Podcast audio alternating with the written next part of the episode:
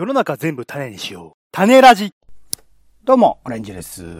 おはようございます。こんにちは。こんばんは。ポンです。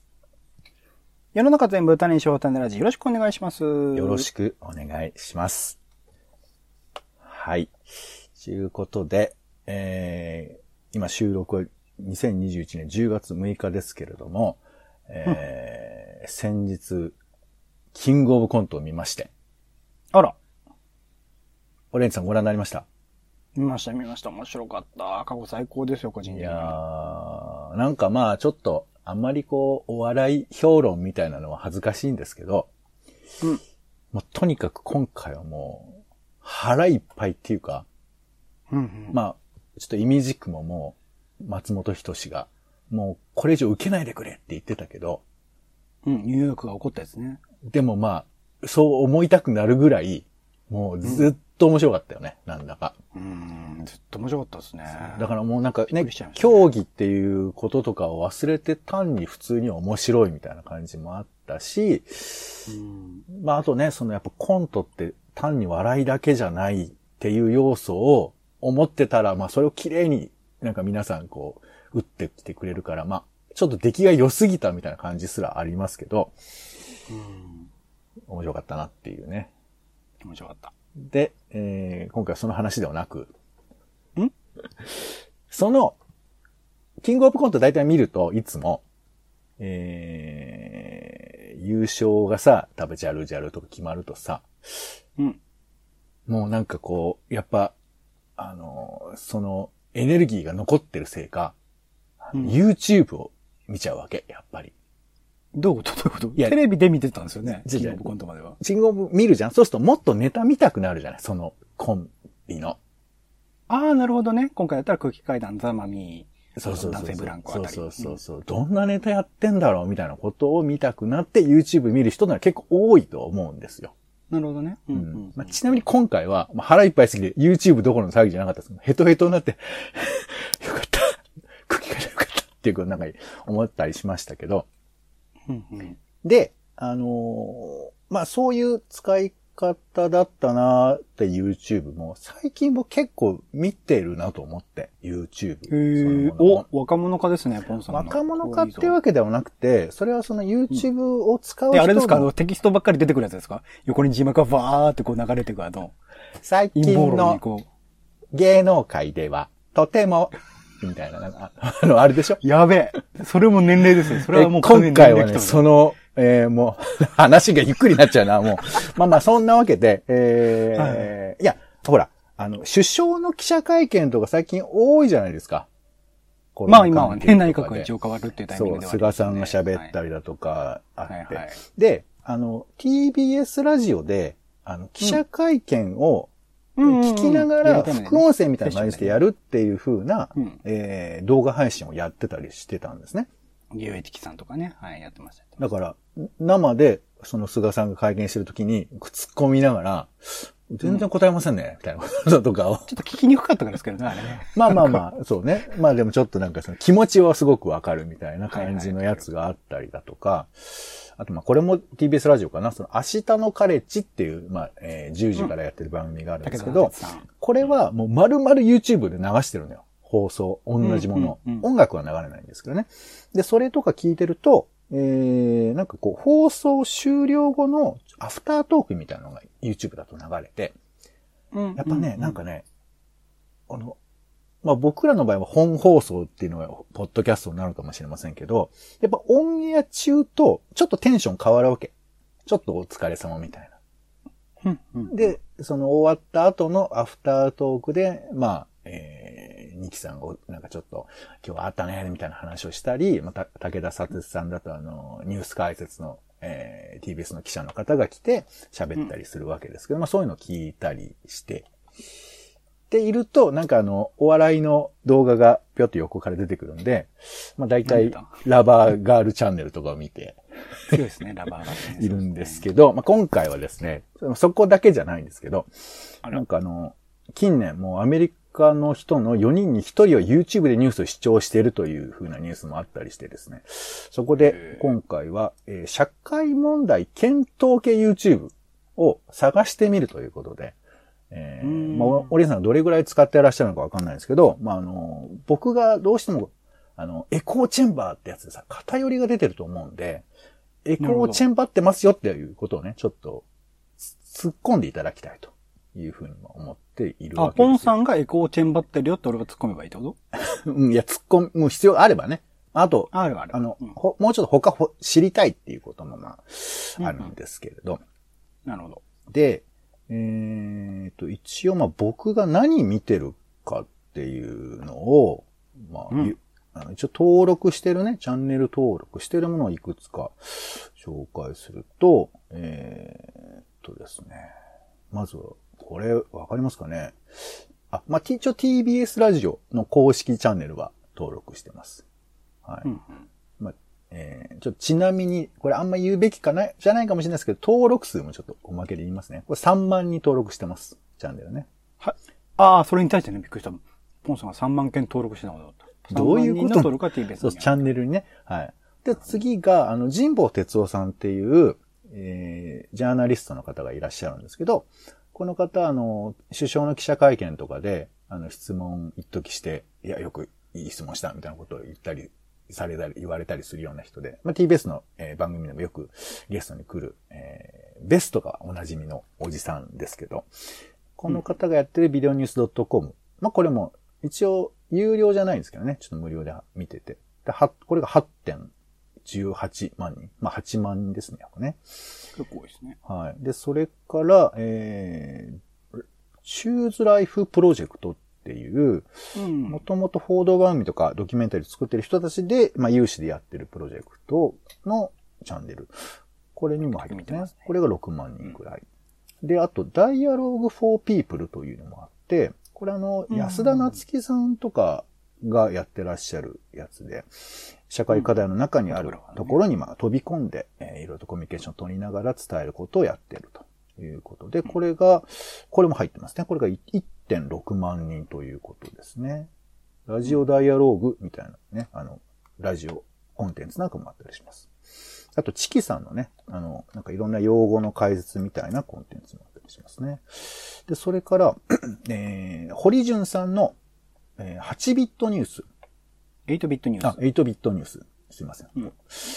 これを、まあ、登録してます。もうこれはあの、まあ、堀潤さんがもともとやってたウェブメディアの延長で、まあ、YouTube も拡張してて、今はあの、いろんな、えー、もともとあの、モーニングクロスで、あの、コメンテーターとして出てた人が、結構、えー、枠を持って、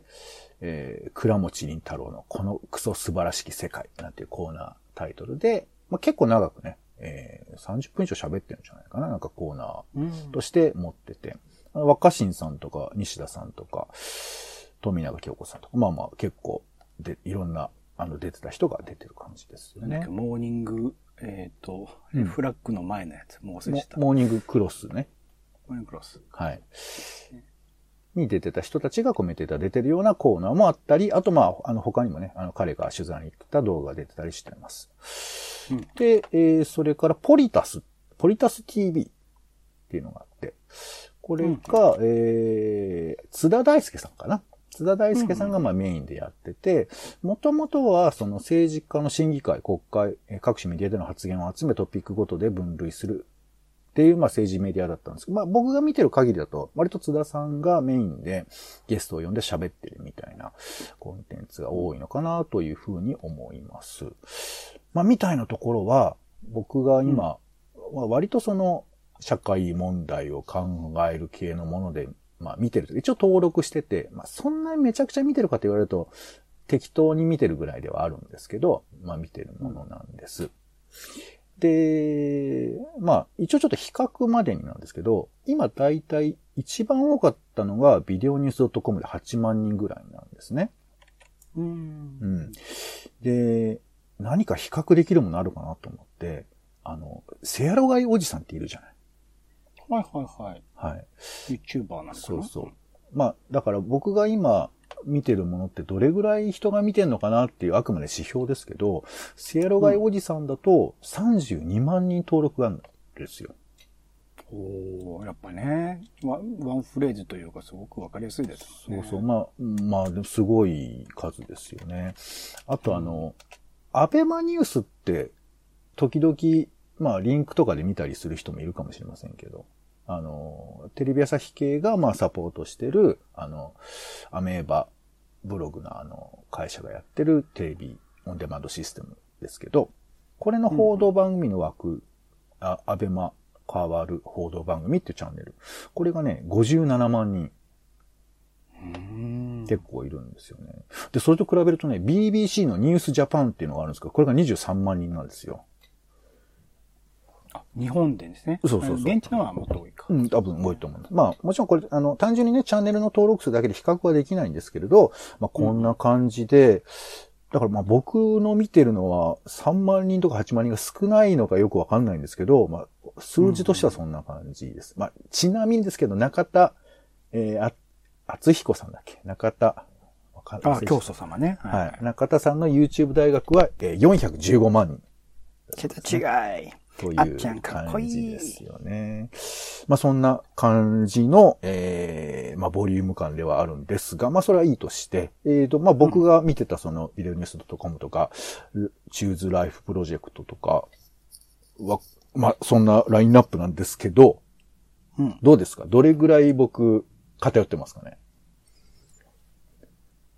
まあ、傾向としてはおじさんっぽいっていうのが印象的にはね、強いなとは思いましたけど。おじさんっぽい、なんか、あの、サハメディアみたいな感じと言われれば、まあそうかなと思う。でもまあ、ウファメディアっていうのがね、虎ノ門ニュースとかあるんですかね、虎ノ門ニュースか。いや、僕だからさ、調べてみたんですよ。僕も別に、こういうものを、だけ見たいわけじゃないんですけど、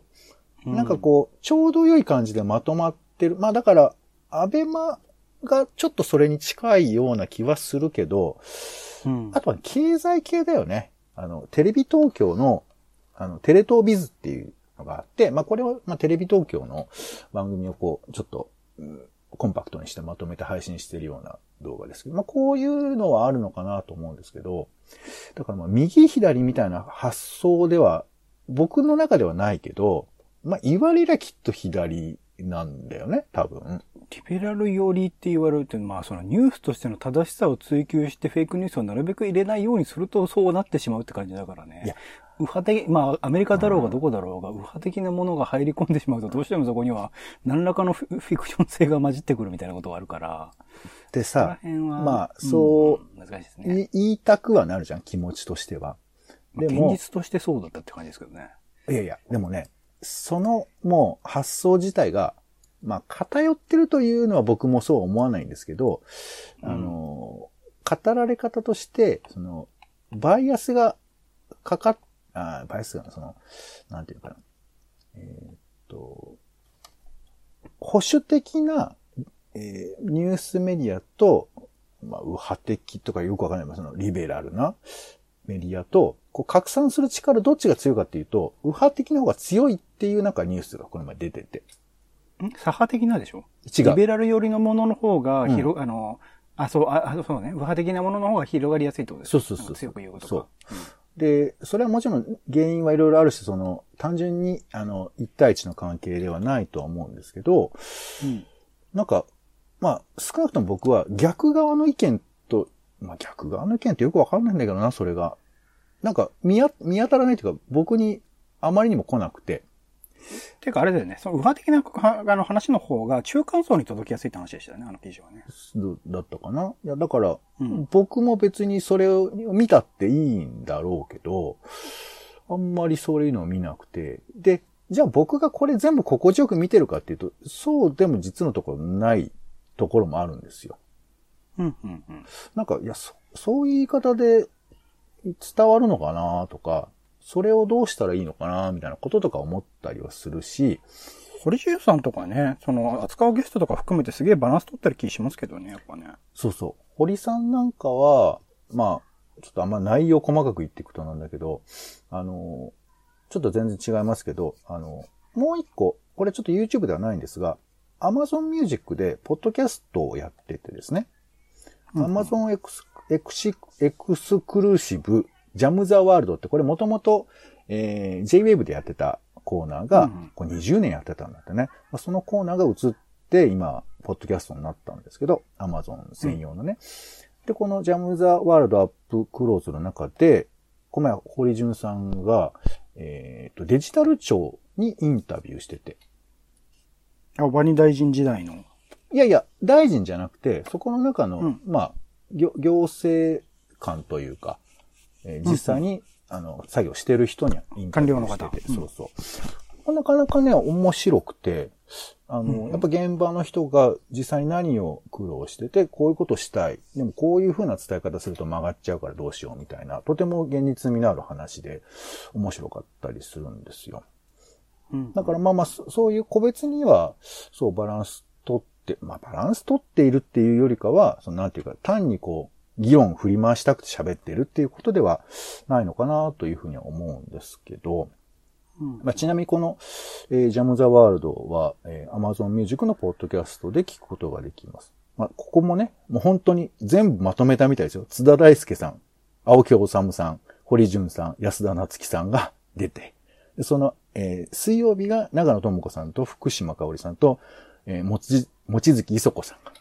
出るという、なんか、なんかモーニングクロス集がすごいですね。そうね、なんかそんな感じもまああったりはするんですけど。島香織さんとかでももともと産経新聞とかなんですよね、確かに。そうだね。うん。中国のことに確かお詳しいんじゃなかったかな。そこら辺はある程度バランス取ってる感じ。まあもちろんもともとモーニングクロスがそんな感じって感じもあるけど。うん。そう。まあ、だからね、その言われると、右とか左なんて話じゃないはずではあるし、むしろね、そういうこと焚きつけることに巻き込まれないようにしようって思ったりはししますが、あの、まあね、選挙も月末ぐらいにありそうな話もありますけど、オレンジさん、この YouTube で情報を仕入れるっていうことについてはどうですか？まあなんか毎日一応なんだろう、ポンさんにも教えてもらったのもあって、まあうん楽しみながらではありますけど、モーニングフラッグ見て、モーニングフラッグ。えー世界のトップニュース見て、国際報道2021見てみたいなことしてるから、あとはツイッターとかで、嫌が王にもいろんなニュース、ハテナブックマークとかも含めて、うん。Google ニュースとかでも撮ってるから、それにプラスアルファ、あえてこう、ネット上、それしかもネット上って、掘ってったらキリがない中で、うん。めちゃくちゃ見たい番組がある中だから、バランスとしては、そっちの沼には足を踏み入れないでおこうって思ってるって感じはありますから、うんでも、うんあれは見ましたけどね、やっぱ、あの、セッションのその YouTube の生配信のやつは、うんえっと、菅さんのお退任のお挨拶のところは見てましたけど、ぐらいかな。リアルタイムでなんかやってるなと思ったら見るぐらいかな。うーん、そうか。まあ、だから、基本的な情報摂取をしておけば、うん。まあ、あとはもうその枠組みのリテラシーで物事は判断していこうみたいな。まあ、具体的にその自分自身がそれこそ選挙とかっていうタイミングで向き合わなきゃいけないんだったらば、うん。個別にまあ新聞なり、一応ネットで検索するなりするけど、そこにおいて YouTube をわざわざ見に行くかっていうと見に行かないですかね、やっぱね。いや、まあだから僕もそういう意味ではそんなに、あの、きっちり見てはいないんですけど、でもね、うん。最近はテレビあの、いわゆる地上波は見ないで YouTube しか見ないっていう人もいるし、うん。おそらくだけど僕が今並べたようなものって、まあめちゃくちゃ、まあこう言うと恐縮ですけど人気ないじゃん、多分。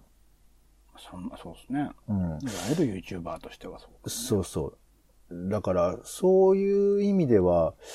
こんなの見てる人もいないわけで、だから、でも YouTube 見てるとなると、じゃあニュース何見てんのかなみたいなこととか思ったりはするんですけど、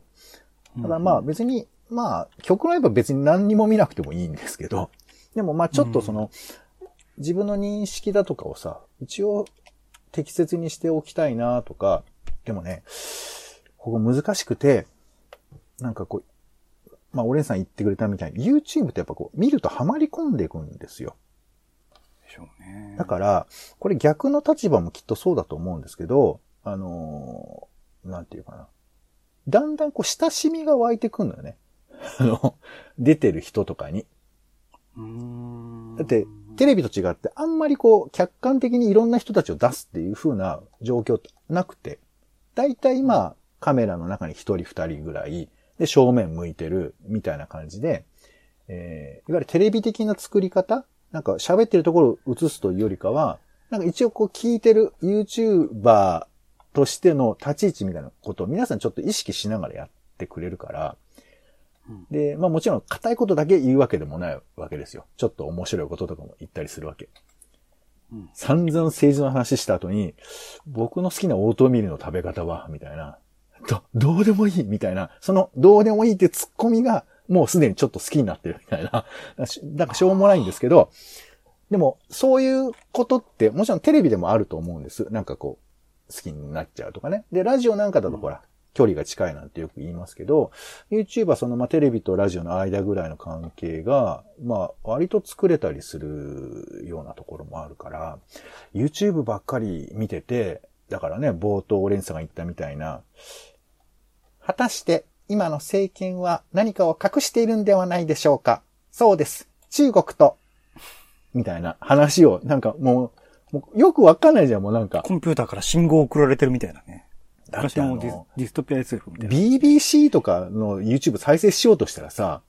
麻生大臣はこのように言っていました。みたいなさ、流れてくんのよ。もうめちゃくちゃ怖くて。だから、これはもう一個これ、BBC じゃないですよね。BBC がやってるんですか？BBC がやってない。でも広告が、YouTube の広告が流れちゃうから、ね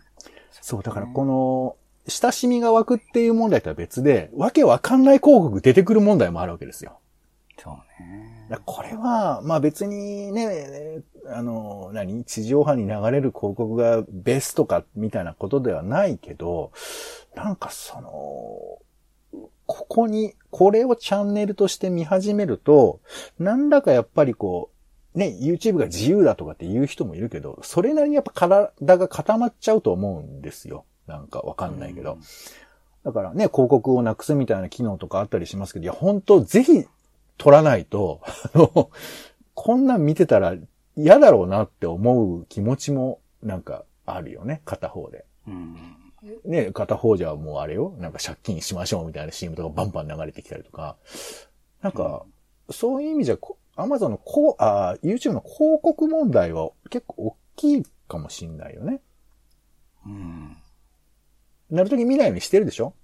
なんかすごい高速でまくし立てるさ、変な漫画の広告とかもあるじゃん。私、28歳の女の子なんだけど、この前、あ好きだ、素敵な彼と出会ったんだけど、その時に顔に化粧が、いつ、いつスキップでるきるかなっていうのを待ってるんだけど、結局これスキップできないパターンのやつだったみたいなのがあります。そう、だからそれを見終わっあの、スキップし終わった後で、なんか政治の問題見て、よーしとかなんか見ても、なんか、あの、何なんだろうみたいな感じもあるじゃないですか。うん。あの、まあ、うん、なんか、あ、やっぱり俺も、あの、こういう資本主義の中に飲み込まれているくせに、みたいなことすら思ったりもして、なんかね、もごもごはまあするわけですけど、でも YouTube で見てる人は、やっぱり多くもなっていくし、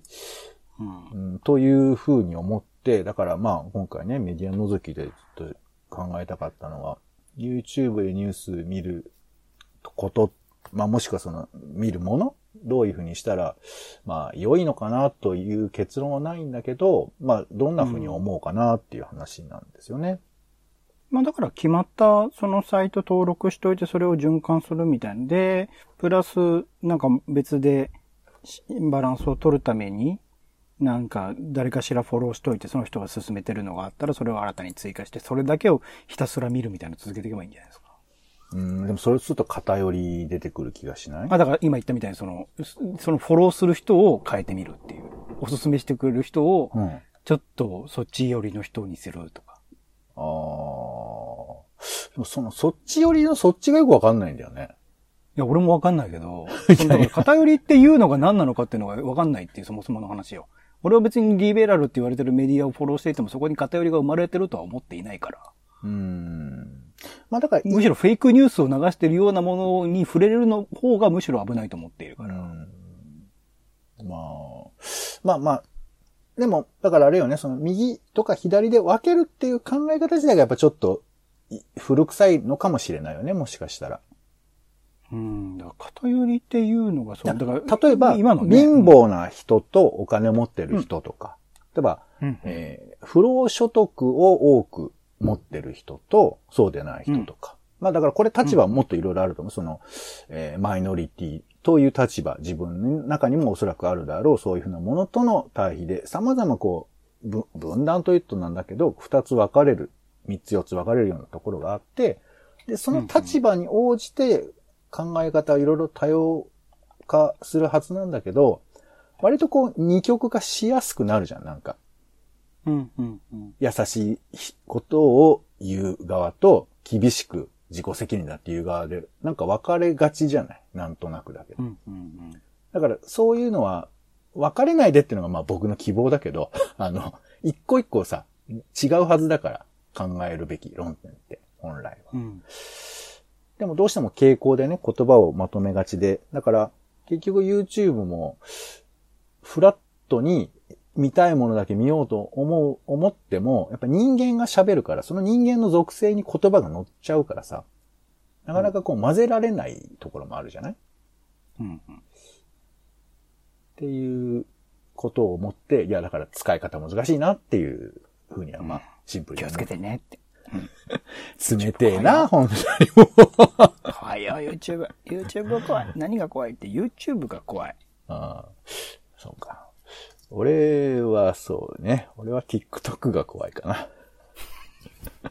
ちょっとまんじゅう怖いに落ちません好きっでしたけど。てことだからね。好きってことだからね。すっげえ好きってことだね。そうですか。まあまあまあ。えー、ちゅうことで、えー、今回のメディアの付け、え、全然結論とかないじゃんっていう話ですけども、うんえー、YouTube での、まあ、社会問題検討系のね、えーチャンネルを考えるということでした。まあ、ちなみにですけど、えー自民党チャンネルというのもあってこれね、12万人なんですよ。あらあら。公明党も11万人。じゃあ立憲民主党何人ぐらいだと思います？3万人。えー、2万人ですね。さらに低い。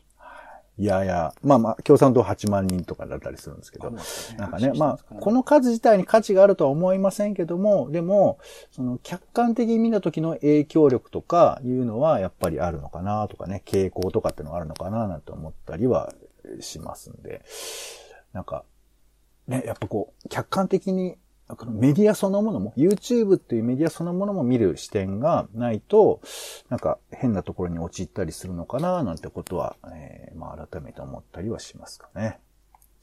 はい。まあ、あの、よかったら皆さんが見てるね、えーチャンネル、いろいろ教えてもらえたら嬉しいかなとは思います。はい。ということで終わりましょう。えー、種ラジのメディア覗きのコーナーでした。はい。お相手は、えー、個人的にはですね、えー、久米博さんがラジオを辞めてから YouTube 始めたんですけど、その久米ネットっていう配信がですね、えー、ただいま休止しておりまして、非常にあの、寂しい気持ちでおりますけども、どこ行ったのかな久米さん？えーポンと、オレンジでした。種ラジ、また。